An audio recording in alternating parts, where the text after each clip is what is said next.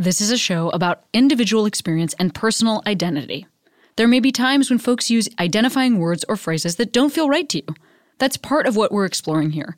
Please listen with an open heart, and as always, I welcome your polite, engaged feedback, and I encourage you to continue the conversation in your own life and with your own community. Welcome to Queery.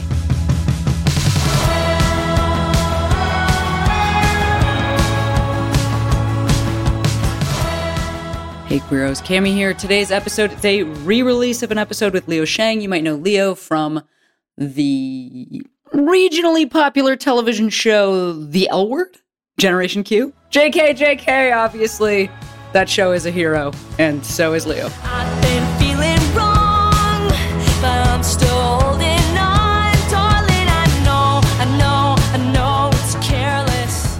Well, I always have guests introduce themselves. Would you introduce yourself? Sure. Um, my name is Leo Sheng. I uh, am an actor and uh, engage in activism, um, and I use he, him pronouns for anyone who might not know. Leo, that is even just you saying um, that you're an actor and engage in activism. I feel I feel like that is such a like a stark shift from a couple of years ago. I don't know exactly how old you are, so maybe like I don't know where you fall on this um uh continuum, but like let's say okay, the you know 2015 like uh during um the justified unrest in Ferguson, you know, it felt like a lot of people were um hesitant to use a phrase like activist if they were an actor. Mhm. So it's really interesting to hear you just lead with that. That's kind of where that just that just struck me. like almost I people were making fun of that idea at that time. Yeah. Oh my gosh. I yeah. I because I used to, I used to say I and I guess like in my like social media I say that I'm an activist, but um I feel like more of my activism like being directly involved was I was a lot more directly involved before coming out to LA and being an actor, and so I guess I'm shifting my language to saying I engage in activism because I want to reserve that title for folks who are doing so much more direct work. And I think like activism is very much a spectrum, but I do think that there is a lot to be said for those who are literally on the ground and organizing and and um, and bringing people together and and and putting things together. Well, again, even like that's the opposite response. You know, do you know what I'm saying? This is a beautiful evolution. You're like, I don't use, the, I don't claim the word activist because there are other people who are actually activists who are doing the work. That feels like a, yeah, this is, um, it just is, it's interesting to hear you talk about it. And when you said before you came out to LA, you were more directly involved in activism. Where, I don't even know, where, where are you from, my friend? I am from the Midwest. I am from Michigan, which, to, you know, some people might call it the state that God forgot. Um, but it's I'm from right outside of Ann Arbor. It's called Ypsilanti, and some folks might know it, some folks don't, and that's okay. We're not like really known for anything other than this incredibly phallic water tower in this in the middle of our town. Um, like if you Google it, it's you'll know exactly what I'm talking about. But um, and I came out at a really young age. Um, I came out at 12 as trans, and um, I guess at that time I was considered really young. I mean, we're seeing so many kids realizing who they are at so much at such like pivotal moments in their like development at like four and five and two, and um, Sure. And when I came out, I was very privileged to have access to this group in uh, Ann Arbor at a teen center. Um, and it was for queer youth and it was for support, but also change. And so we did a lot of, um, we had a lot of meetings and a lot of, uh, I guess I would say performances because we had like a, a like a adjacent group called Gayrilla, and it was um, a little play or, or, or script based off of data data that our group had um, uh, collected from a survey um, that they designed that these teen, that teens before me had designed and and um, um, dispensed to different schools across um, uh, our Ann Arbor and across Southeast Michigan. And so with that, we would perform it in schools, and then we would um, have conversations with other students about um, uh, climate for marginalized students. Um, we would meet with administrators, we would meet with um, principals and counselors. Um, and then my work kind of shifted to another teen group that focused on intersectional identities. So understanding how, um, obviously, we understand that intersectionality was a coin term by a term coined by Kimberly Crenshaw to talk about the margins of uh, race, specifically for Black women in law, um, and so and and society.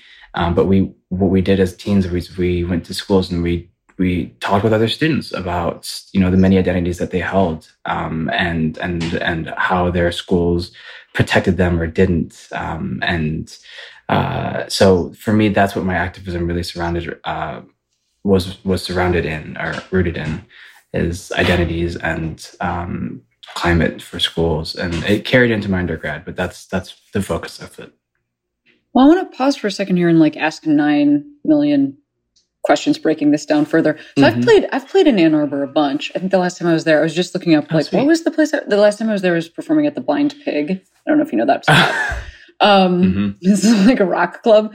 But I've also done um I've done there's like a club there. I've done a bunch of stuff there.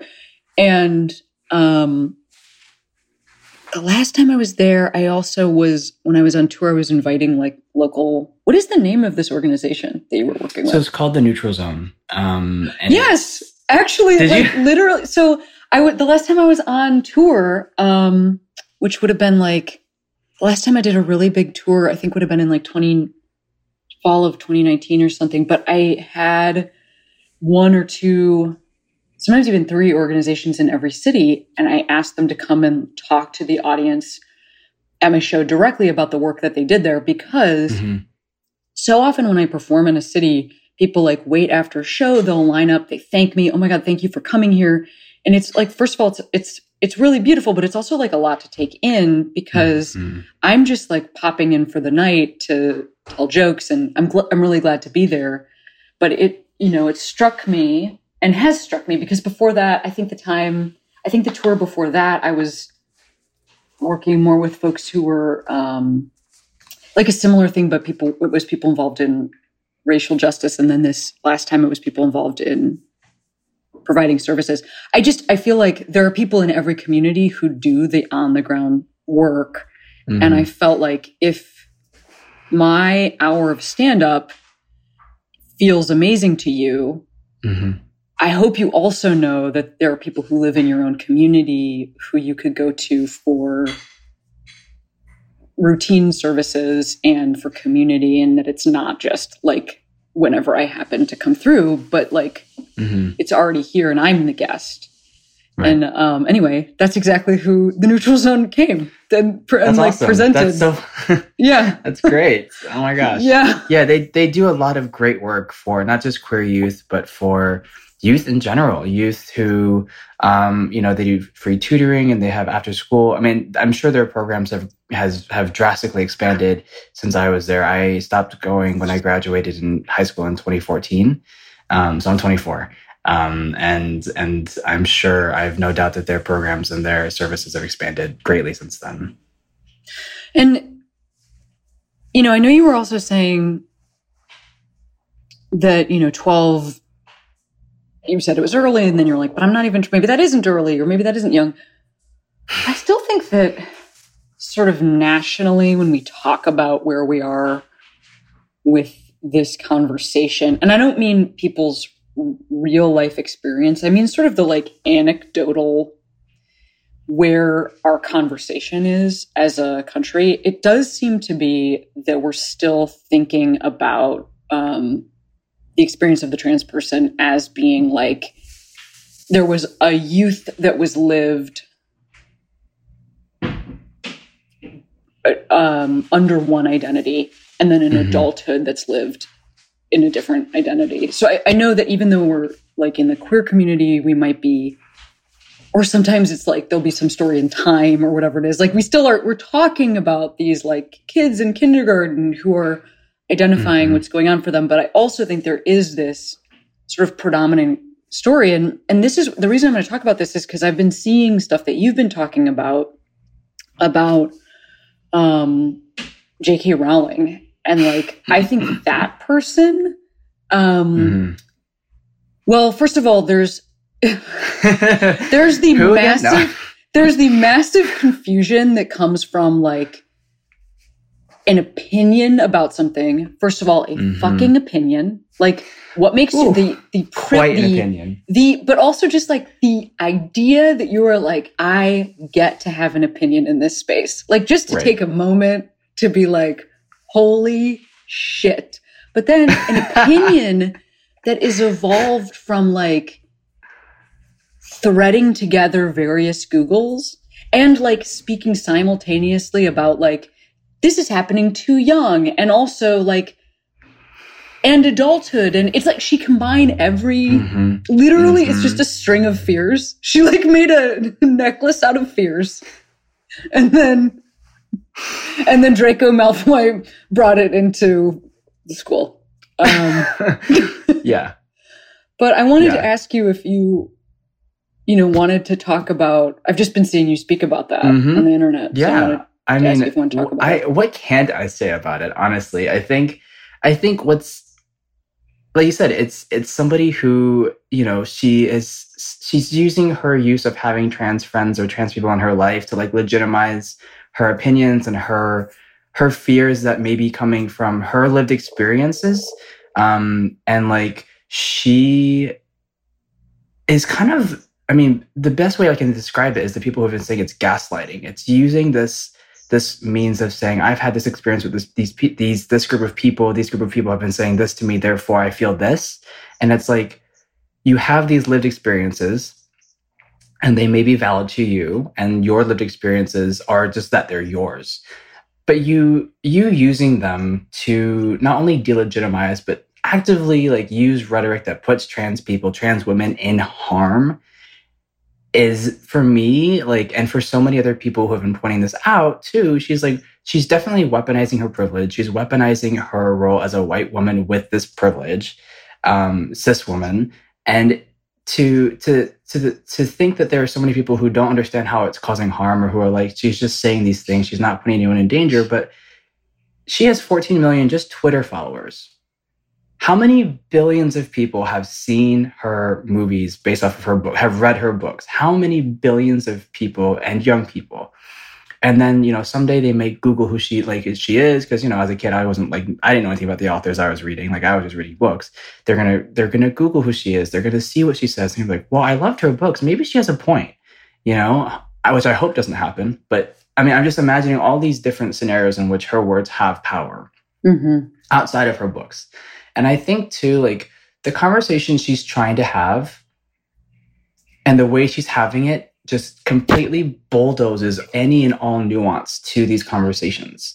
Some of them don't merit nuance. To me, some of them like trans women are women. There, there's no nuance to that. there's no Yes. room for discussion there. The, the her her claims and you know I the last blog post she posted, I, I follow so many trans people who are like, I read it so you don't have to. But I was like, that makes me really want to know what she said. Mhm. Because if it's that bad, like, I, I, I, I think it really is like I subjected myself to that in a way that I do regret, but I also like, had I not read it for me, I wouldn't have had the same opinions I have in the same way. I haven't, I wouldn't have formed them in the same way. So, like, her points about, you know, trans people coming out young and like, this this rhetoric of like um, young women who might be same gender attracted or same sex attracted, whichever language fits that person. Um, you know, transitioning because we are erasing butch lesbians, and it's like it's all these things that she's wrapping up into this one ultimate statement of. I know I am claiming to care about trans people, but I care about cis people more, like cis women. That's what I take away from her comments. And and there's there's just so much in there. Again like this idea uh, going back to like transitioning young like i don't regret transitioning when i did. I mean i think detransitioning is a very real and very like valid experience that so many people have. That should not be used though to say why some people de- like detransition. Like some people who transition later in life detransition. Like it's not relegated to age um, for me like there are things that i wish had been talked about differently as i was transitioning younger but i don't regret my transitioning and so again i could go on and on and on about it but but it's it is very dangerous what she's saying and how she's saying it and you know, folks have pointed out, especially a lot of queer and trans black folks have pointed out, her timing is not accidental. Her Right. timing for these comments, like in the midst of a global uprising Mhm. against police brutality, against anti-black racism in so many societies, especially in the US, is not accidental. Um, absolutely. You know, I think also, well, so I also read it. You know, I read it because um, I am like newly a big fan of the work. I, I, I like watched the movies with my little sister, but um, my girlfriend is this massive fan of Harry Potter, and so like when we got together, I started listening to all the books, the um, the audiobooks um, because often when I'm with someone and they have a passion, I want to know more about it so that I can Mhm. have educated conversations with them. You know, and um, I think that I'll. I'm I actually am very glad that I recently dove into it because it gives me, I think, like a, a very formed perspective on this. Mhm. And um, you know, the first thing I'll say is like just in reading her statement, I don't even, she kind of just, I, I'm trying to remember. I think she says she has like one trans woman she knows. So I don't even think she says she has friends. And also, I'm pretty sure this person isn't going to be her friend after reading this. At least, like, please have the self care to not be friends with this person if that's what's going on.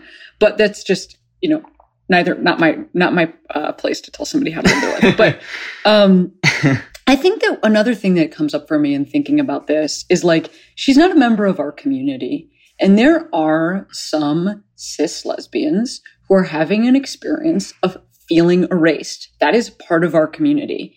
And what I will say is, like, for those folks, I hope that they are taking that feeling to a therapist, that they are taking that feeling to a trusted friend who is also a cis person. The feelings that we have, the feelings of, wait, I feel like my trauma doesn't have space in our community anymore. Like, those can be valid. Feel- We're allowed to have feelings. Like, that's just a true thing about Mhm. humans. Sometimes we have feelings that are fucking stupid, that don't help anybody, that are shitty, and they're just a feeling that we have. And I think that's something that I see happening that that is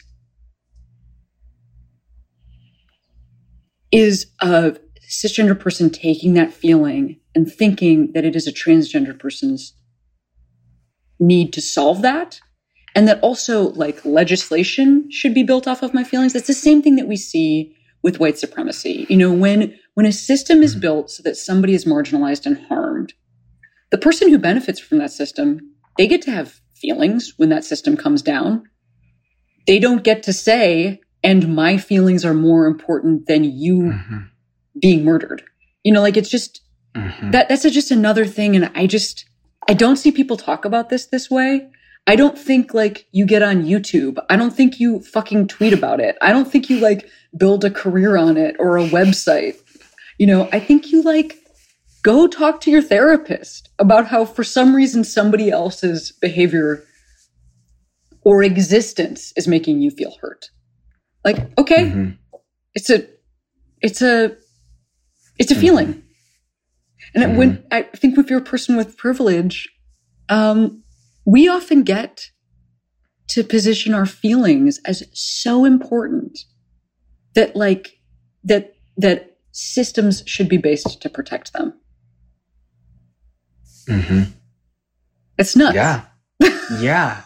And I think like there was just so much in her blog post that that it, it it's really hard to digest. I think the point she's making, how she's making it, you know, she's sharing very personal stories of being a survivor of like intimate partner violence. And like that is incredibly valid. And there are so many survivors who have also come forward saying they're okay with trans women in their spaces. Of there's course this that's what i'm saying I mean, I can't it's, speak to it's that. so yeah. connected exactly. yes. It is. It is. And and it's I think what's Yeah. interesting is like this degree of like trans even if they don't I consider themselves radical feminists, this ex, this degree of trans exclusionaryism is um is is is global, but it's also it's global in the sense that it's also tied to race so tightly, so it's so interconnected to race. And I think the degree to which that we're seeing it on like portrayed online, like when I was auditioning for this last year, I was getting in fights online because of this new wave of like gender free um, f- identified folks, which kind of come out of like gender critical, which come from TERF or like trans exclusionary rhetoric. And so I was like, oh my God, I'm not going to get cast because I'm getting in so many fights with these folks.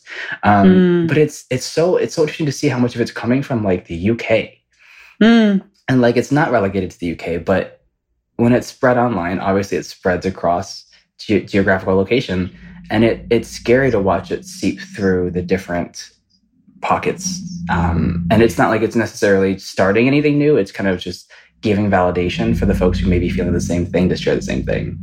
yeah. Um, so I think that's what we're also seeing is a, is a rise in folks who feel emboldened to again share their lived experiences, but also like use those to inform why trans people should be not allowed. Trans women. This is specific. This is specifically also trans women targeted.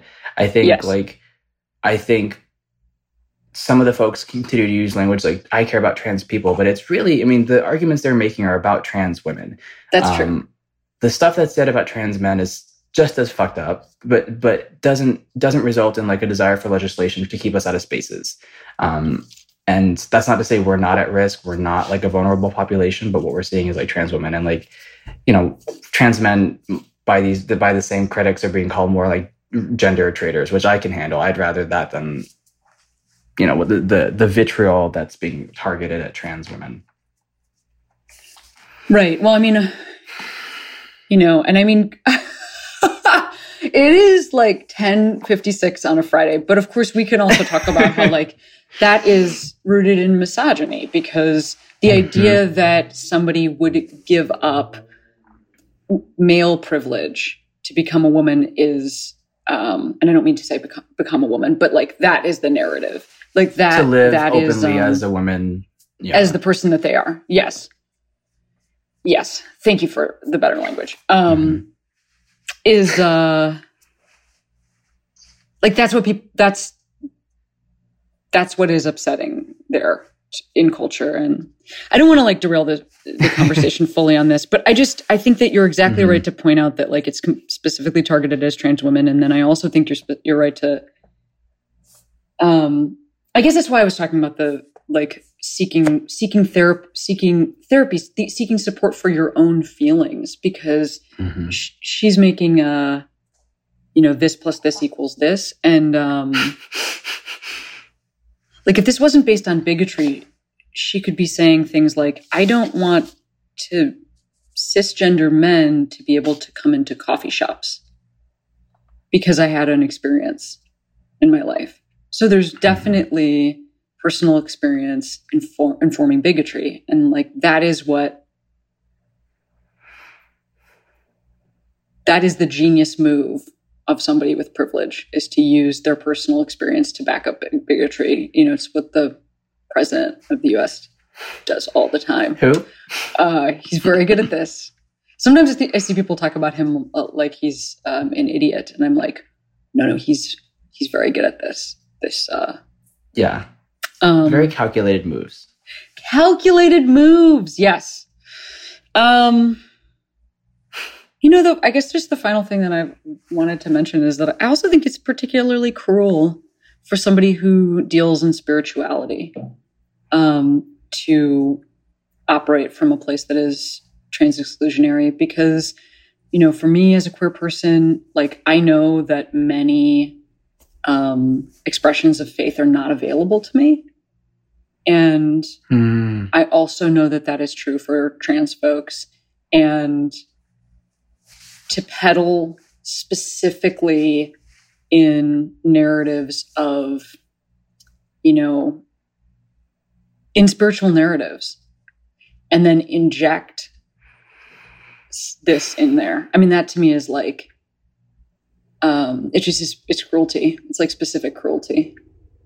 Yeah, because so many people feel. I mean, I think you made a really good point about coming to the Harry Potter universe as like an adult with a more kind of rounded like you you're it didn't necessarily form your your childhood the way and like it was didn't have that same relationship so like you come from it from a less biased point of view i think um for me it formed a lot of my childhood and so it does it it it's it hurts to see like the creator of this world that as a 10 year old i wasn't i mean to be fair there are a lot of racist undertones and overtones and and the way we if we like talk about how it like mirrors kind of colonialism and colonization like that is real i wasn't realizing Yes. that as a 10 year old so like for me as a Yes. 10 year old i'm like my 10 year old self is like this author hates me my adult self is like this author has not hasn't been here for a lot of people in my community for a long time and Yeah. it's it's very unfortunate all around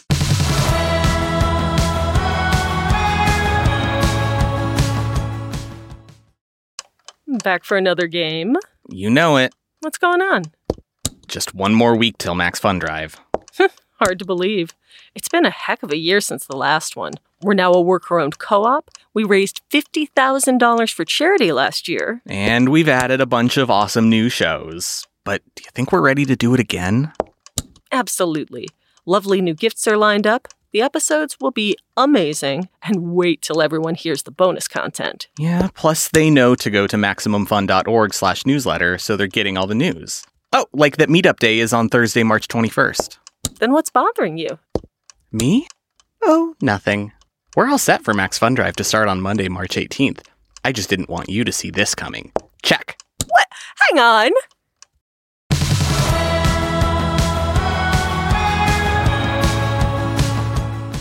Okay, so let's talk about you. and actually, this is talking about you. All of this is talking about you. Um, I don't know. I just have been watching a lot of the stuff that you've been saying, and I've, I felt like maybe it'd be nice to have a space to say it. That is uh, your voice as opposed to your written voice. Um, when did you move to LA? um it'll be a year july 1st Oh, wow. Yeah. So were you were you auditioning for your role on Generation Q long distance? hmm Um, yes and no. I I um I I was finishing finals for my first year of grad school when I was auditioning, and I sent in um, self tapes and um, did a callback through self tape, and then May twenty first, it was like right after my birthday last year, May twenty something, I flew out to do an in person audition and like director and producer and writer meet, and I did a chemistry read with Ari, um, and then and then like the rest of it was remote until I moved out in July. What were you in grad school for? I was studying social work. I was getting my master's Where? in social work at Mich- University of Michigan. I went to um, social work grad school and dropped out at the University of Chicago. nice, yeah. nice. Um, What kind of social work were you studying? Well, so I um at the time I was placed in, with uh I had a field placement that was with kids who um like fell out of the foster care system, kids who were um, routinely placed in fa- foster care and then had had a lot of trauma in their early years and so were Mhm. violent um, or were sexual offenders, but they were also like five years old. And Mm. I, before that, had worked in a couple different kinds of special education. So I'd worked with kids who um, had, you know, violent or behavioral stuff going on, or I had kids who had um, disabilities. So, like kids who spoke with Mm. a computer or, um, and were, uh, and use like assistive devices like wheelchairs, things like that. And so I was thinking I was going to be a school counselor that worked with some sort of, you know, kid who wasn't, who was falling out of um, supportive circumstances for for a bunch of different reasons. Um, And I really liked that last placement that was with young kids with that were on like a behavioral track.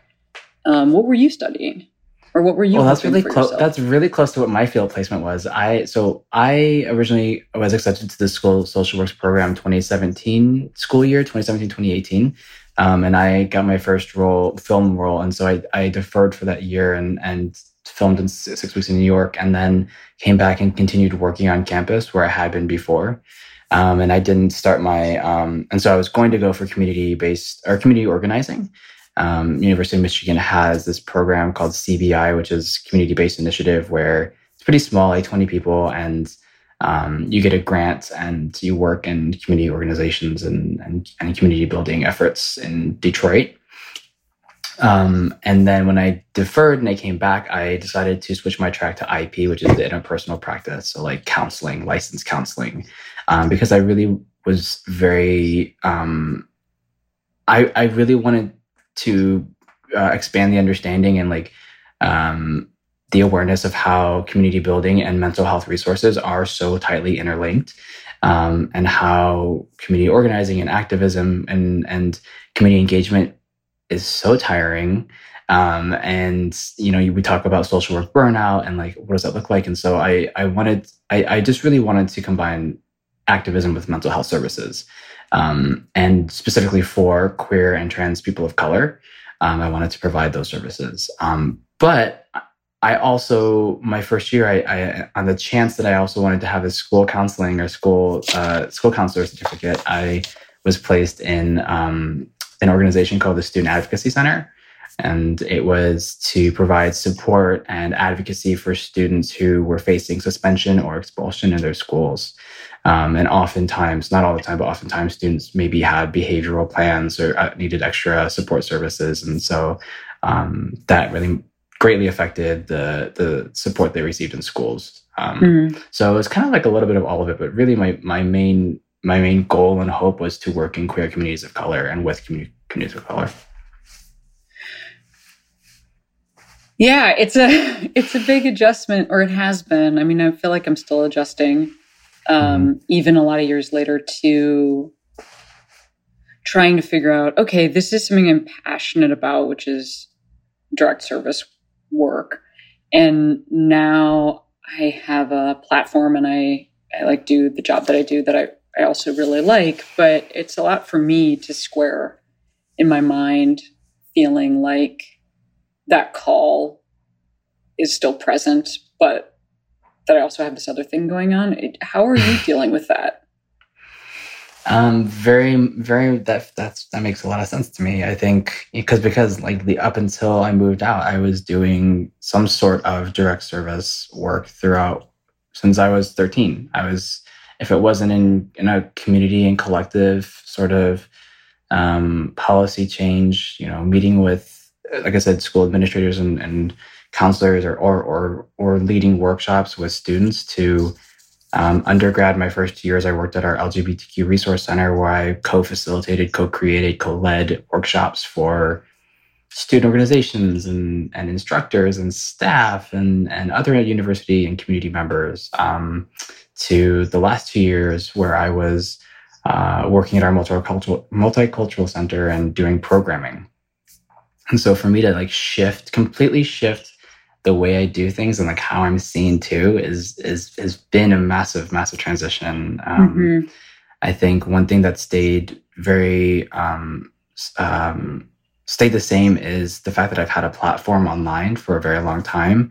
Um, and the thing that's changed is just more people are looking. Um, and I think I do have more uh, opportunities to share my messages. You know, like this year, I'm being asked to do a lot of stuff for Pride, and years past, I did maybe one or two things. And so, how am I using my voice when I'm approached to do things for Pride, which are going to be national level or or state level, and um, using the power and privilege that I have access to and have um, gained through my role um, to push forward for more um, socially conscious work and and um, understanding. Yeah. I hear you. Yeah. I mean that's that's mm-hmm. it right there.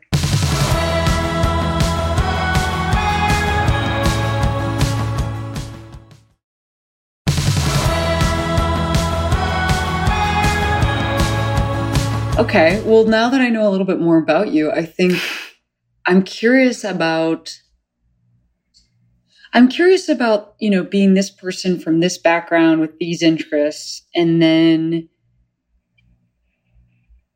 you know, doing sex scenes or something that feels like very yeah. very different, Yeah. but that also is inherently political because yeah. um, because it is. I don't have to tell you why it's inherently political. Um, you know what is what is that shift like? So I guess like using your your your body, your face, your you know your self as the political tool as opposed to Mhm. The training stuff that you're talking about or different ways of operating. Right. I mean, I think you know. I think about how like people sometimes maybe they sign up for trainings because their boss makes them and stuff, so they don't want to be there. But like, I don't think many people are watching Generation Q by force. Like, I don't think like they're going to get in trouble for not watching it. So there's clearly a lot of choice there. um, for I mean it. You know, very early, very early on, before I moved out, like when when we were still having remote uh, video chats, Marja, the showrunner, and I had a lot of conversations around that, specifically around sex scenes. I mean, Showtime and L Word. I mean, these are like these are just mixes for. And I- I know Ilene- sex, nudity. has like a mandate also. Like I know she like loves having, I, and I know that Marja was running the show, but I just like, um, I know that I know that I know that sex needed to be in the show for it to be It's under the umbrella of the L word. it's a very big part of it. It's a very big thing that we've all considered too. When it turns when whenever we return to work, it's like physical contact is not a choice in our show, or at least it is. But like you know, it, it's such a big part of it. Um, and so yeah, we talked very much about what that means. Like what what was my comfort level? Are there any things that I would not? is there anything I would not do? Is there anything I would refuse? And because this is so new for them as well as for me, we were very. It was very much like working together to find a comfort level, um, and and also tell the story that felt right and felt real. Um, I think something Marja said was like for them, it would be the first time they like a trans man would be naked having sex, and like that didn't happen in season one, but I don't know what's going to happen in season two. But just like that, that was like what that was the concept, the the message, um, and for me, like the sex piece of it was a was a was a balance. It was we because so often we see trans people and they're either completely desexualized, like they have no love life, they have no sex, they are like that's it. And maybe and I think there's something to be said for like portraying a, a range of sexual experiences for trans people, and that's valid. But like the the narrative we see is like trans people just don't have sex, and that's not true. Um, and then or we see them hypersexualized. We see them only in roles, um, particularly trans women of color, if they play sex workers, or we see um, like as a fetish. And so this was none of these things. This was about showing um, a character, a full character um, who enjoys having sex and is trans. Um, and so for me, yeah, that is inherently political in the sense that um, I think, I mean, I think to my knowledge, Alexandra Billings is the first and I think only first trans woman to have had like a fully frontal nude scene in a series on screen. Um, and that's huge. That is massive. And that was only a couple years ago. So we're not so far removed from that either in terms of what kind of progress do we want to see for trans characters, trans trans characters who have sex lives or have some relationship to a sexual experience.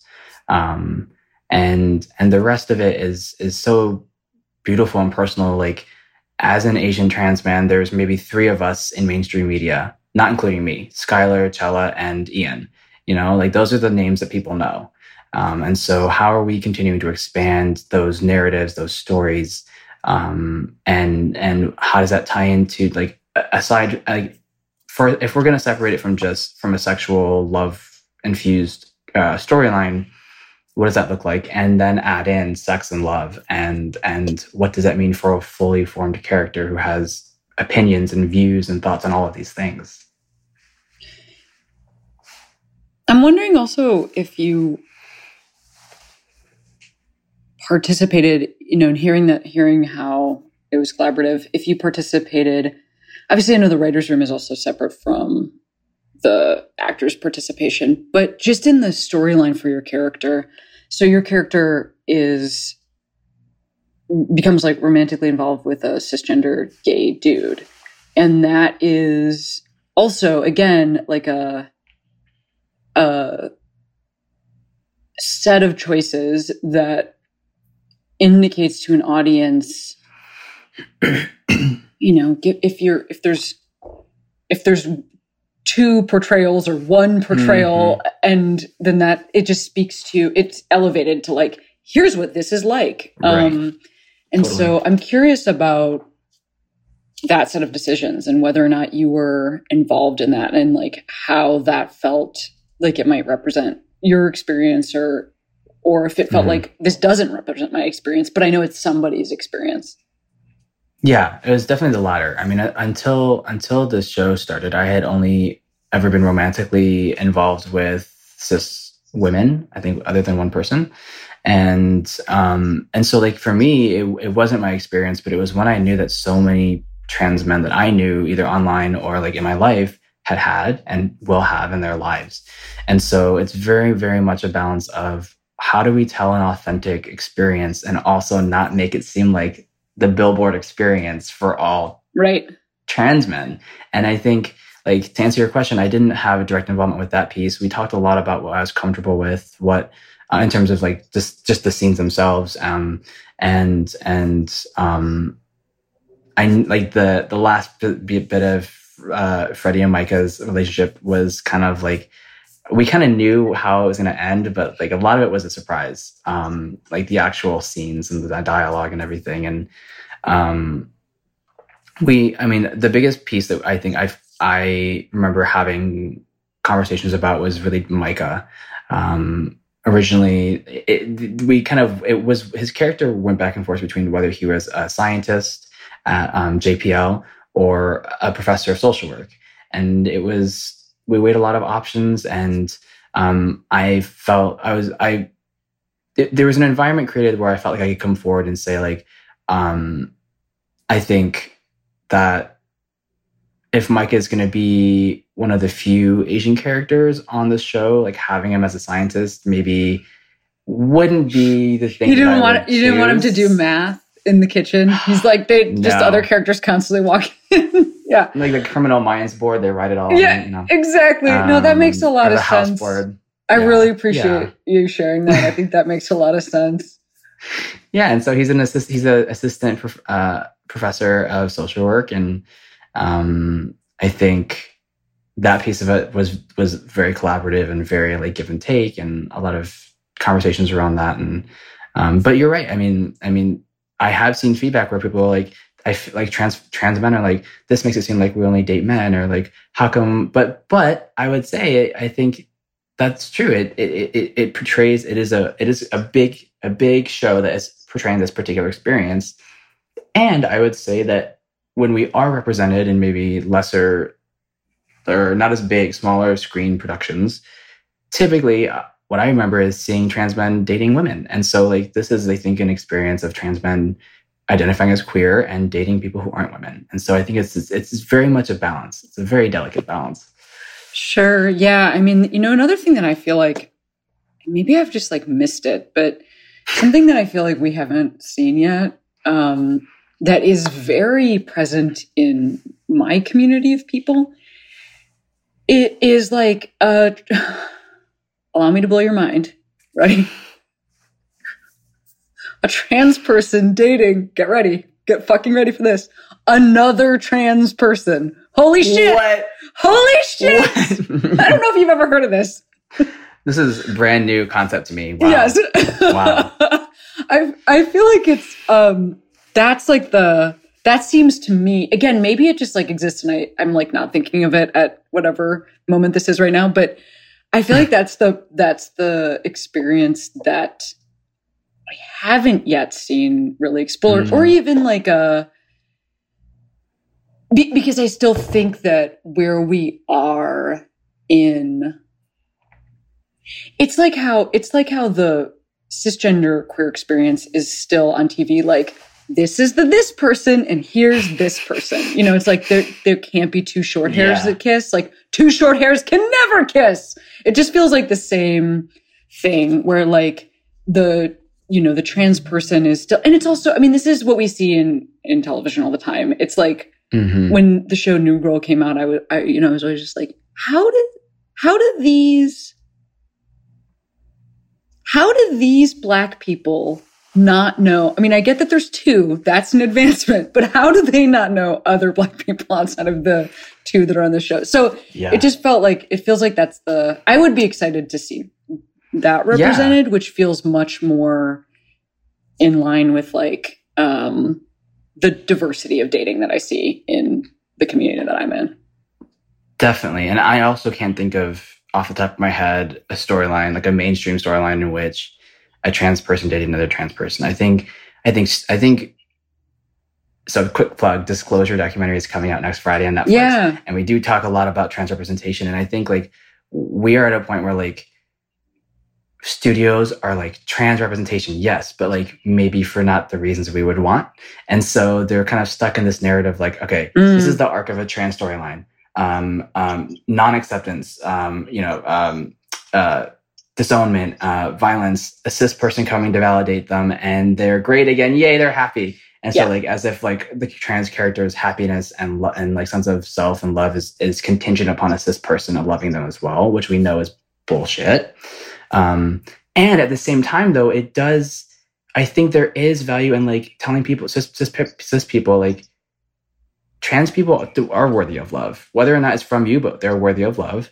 Um, and I think there's there is that nuance to it. Um, and I, I wanted to say too, like if I'm remembering correctly, and if I'm not, this is going to be super embarrassing. You did a tiny stint on Brooklyn Nine Nine for I did. that, and I think that's a great example of what you're saying of like in cisgender queer couples. There's always like like for women like me, a butch and a femme. But I what, what I loved about that was like you like your character and and um uh Stephanie's character. I don't, not to say her first name like I know her, but but like are very similar and like your characters had very similar aesthetic and very similar like vibe. And I think unfortunately, I mean, I wish I would have I would have loved to see more. And I think that that was that's like a tiny tiny like foot in that like I know. I mean, actually, I will tell you when I and and obviously it's also I just want to acknowledge that it's even the, the principal actors on that show are now talking about that it is Mhm. complicated that that show is um, Mhm. exists and also that it's a comedy. So I'm just going to say that. Um, and I will say the first time I went in for a table read, I like basically was like about to cry, like went up to Andy Samberg, who, you know, I know a little bit and was like, I can't believe you guys cast me. Like, this is so wild. Like, she wears a leather jacket and then you went with somebody who has more of a leather jacket. Like, I can't believe it and um it was funny because and this is not to like it like he, was just like oh we thought you'd be great for it and i think like um and then i also had some conversations with with um with steph Beatriz about like how excited i was about this but i i think that um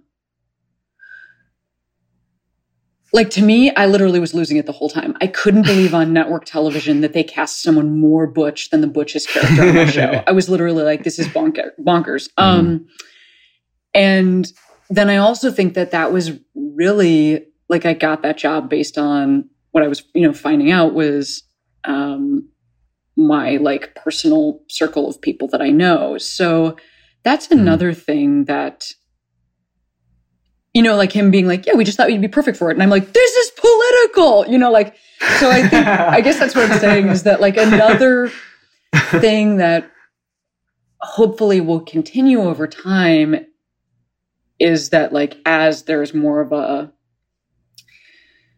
Mhm. hopefully a changing of the guard, um, that it really is, there's a limitation based on what you know and who you know, like for people that are in positions of power. Because after a while, like you can just get everything can be an echo chamber of like I don't even like, you know, there I don't even know how to meet new people or I don't even know how to have that story. So it is you know, in, in order for us to get a show where a trans person falls in love with a trans person, like it might have to be that you make a shit ton of money on the on Generation Q, which I hope you're making, and then you like fucking use that to, you know, in whatever 10 years, like have your own production company. I mean, we just don't know, but it it really is sometimes a, a limitation Mhm. of of our own lens and our own experience. hmm And again, I think it's an important piece of it is like it it it's we're not seeing that on big budget things. I know that it's being done on small budget, like independent level, like web web series level, like you know, shooting Yes. on an iPhone level. But unfortunately, we are like big studios and big companies are still very much kind of stuck in this like idea of having to have cis people around the trans person to make them somehow more legitimate, which hopefully is is as we speak, as people you know people are writing and people are like you know pitching through Zoom. Hopefully, we'll see we'll see that. Yeah, I mean, I think that also what you're talking about is, you know, something I see like for any for any queer identity is that we're still in, in the zone of um, obsession with trauma. Like the Yes. obsession with our trauma is, um, and I I am also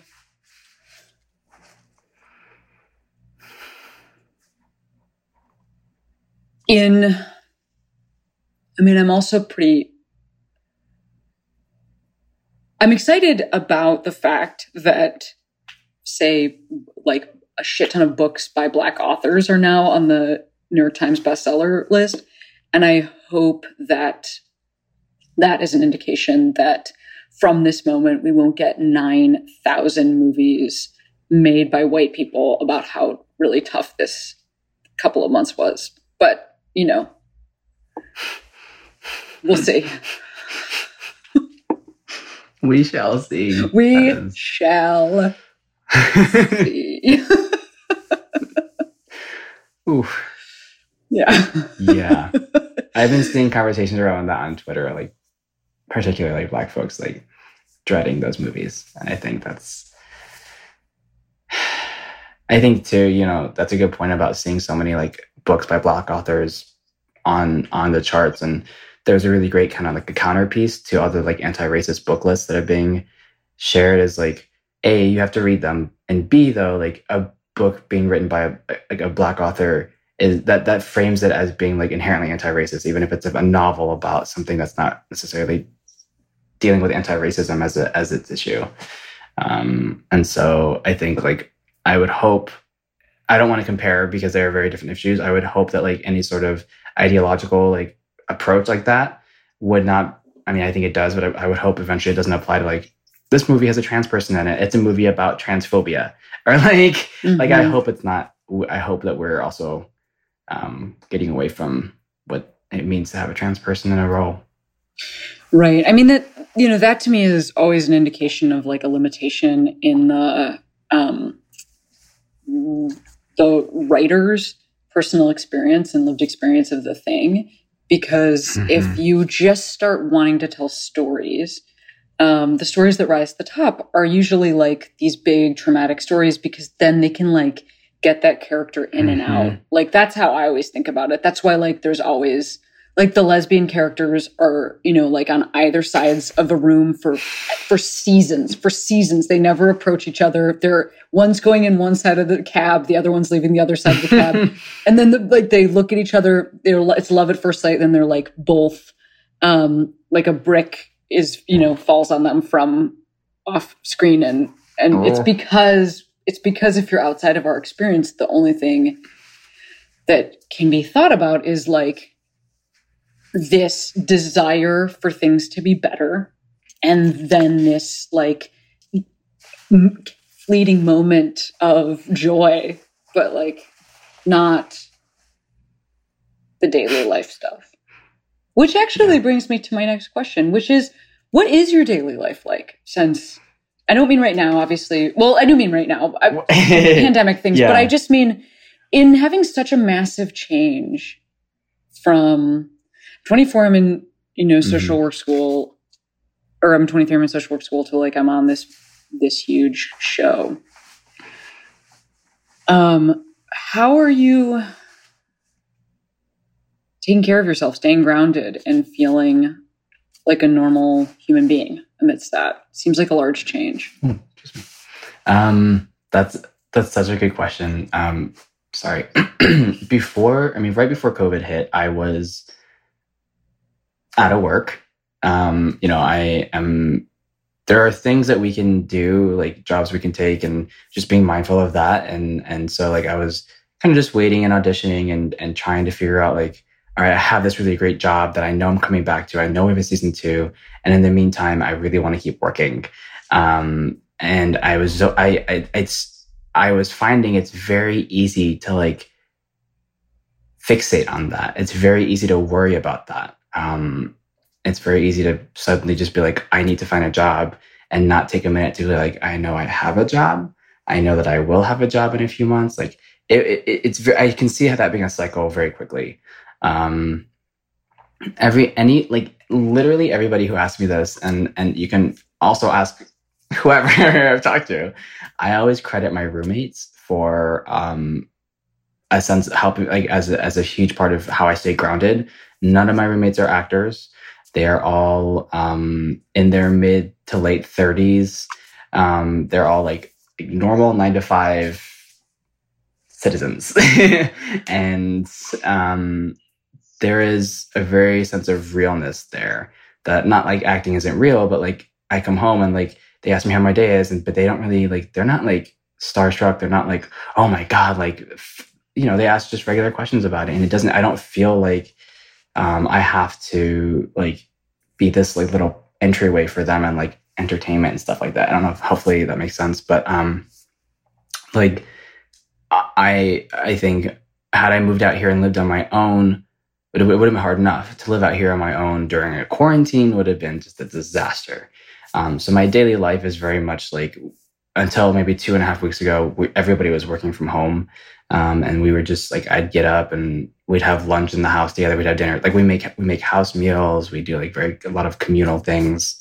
Um, and then, and then in the last couple weeks, especially like my daily life has been r- just reading, um, not just tweets, but like different articles and listening and having conversations and posting as much as I can and, and balancing, um, like as a non-black person, but also like a non-white person, like a level of burnout that's might that isn't necessarily about me and that is like continuing the work and also still trying to continue sharing those those resources and doing uh, the work that like black folks have been asking of us. Um, and so it's it's it's a very overwhelming time um, and ultimately i guess to answer your question what, am- what am i doing to take care of myself um, when i feel like i'm able to really relax for a minute, I will just watch TV or like just like Candy Crush. I don't know.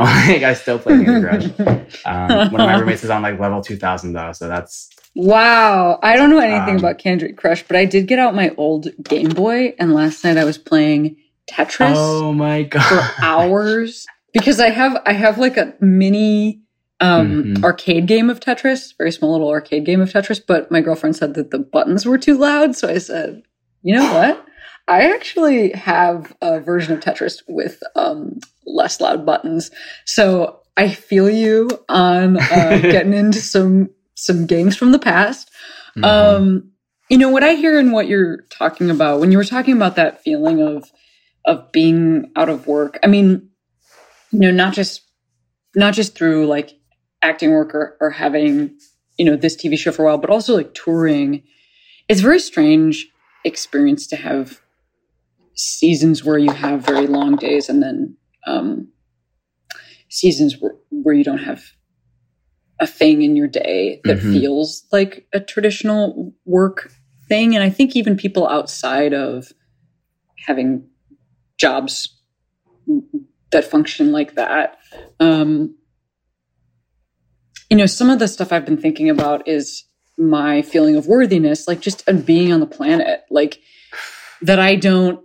I realized a couple years ago that I worked for like five years without ever, maybe even seven, without like I would just work during the week, and then on the weekends I was I would perform, which I thought was fun, but actually is still work That's um, work. you know and i think that so i'm going to bring it back to like you know queerness at Mhm. the end and um and any experience of marginalization. Like we don't necessarily anybody who's experienced marginalization knows there's a lot of work to do. And therefore it can sometimes feel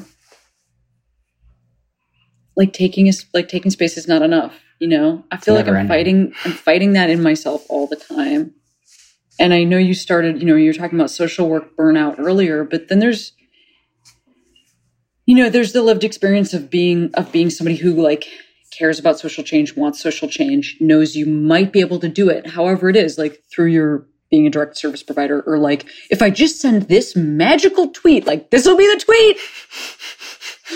Or if I just have this role and it is, you know, two trans people making out, like it's just, I, I guess I, I'm trying to work on creating some space in myself so that I'm just like, so that I could say, look, Cami, you did it, kid. You did it. Like you got, you did, you did the job for today. Like that was the job for today. So I hear that in what you're saying, and I think that's very wise. Um, before I send you back into your day to play Candy Crush or um, do some activism, I want to ask you to shout out a queero, which is a person, place, or thing that made you feel like you can be who you are today. I say the person, the first person that pops into my mind right now, um, and often, um, because as we have been talking about during Pride, like queer liberation wouldn't be possible without the the work and the existence of Black queer and trans women. Would be Raquel Willis, who is um, incredible, um, and she is like tirelessly just putting work into the world, into um, issue, into explaining things that shouldn't have to continuously be explained. Um, and I think she's just she's incredible. So I would just say Raquel. Awesome. Thank you. Mhm. Thanks so much for being here. Thank you again for having me. This was great.